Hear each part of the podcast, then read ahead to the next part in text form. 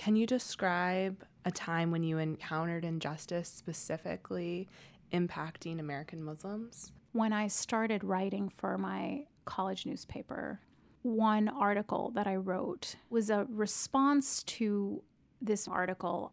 It was very apologetic toward the Israeli occupation, very sympathetic toward the military and their treatment of Palestinians. So I wrote to kind of set the record straight.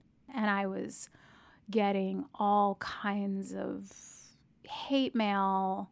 It was an eye opener. I didn't realize that I was going to be censored in such a way, intimidated in such a way, terrorized in such a way.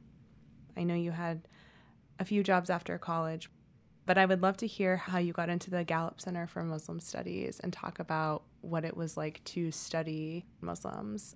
For the first time ever, Muslims around the world were being surveyed in a systematic way so that we could actually hear from ordinary people. And it was so transformative for me. I would actually tear up. It was like, oh my God, these people will get to speak for themselves finally.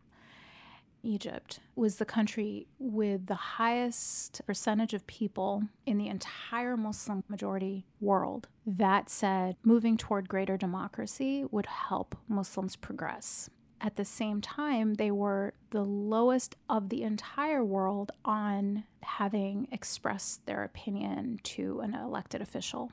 And that tension ultimately led to the Arab Spring, to the revolution in Egypt. And finally, people could see that these people are willing to risk torture and tear gas and arrests and certain death for what we take for granted.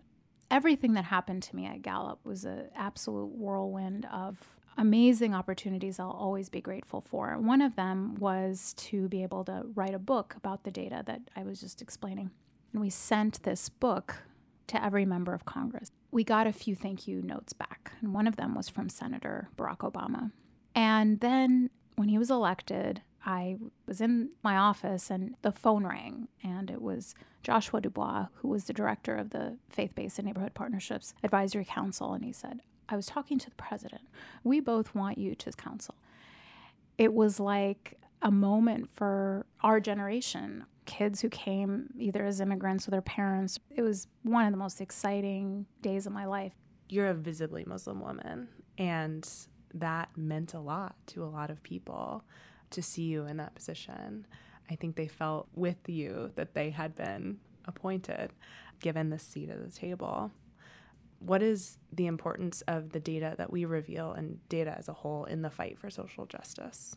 I see our work as both safeguarding the truth from what is often a fact free discourse on American Muslims and uncovering the facts and the trends that will expand what it means to be an American, that will make possible the promise of pluralism in the United States. There's actually nothing more powerful than revealing what is true so that the powerless can speak it to the powerful.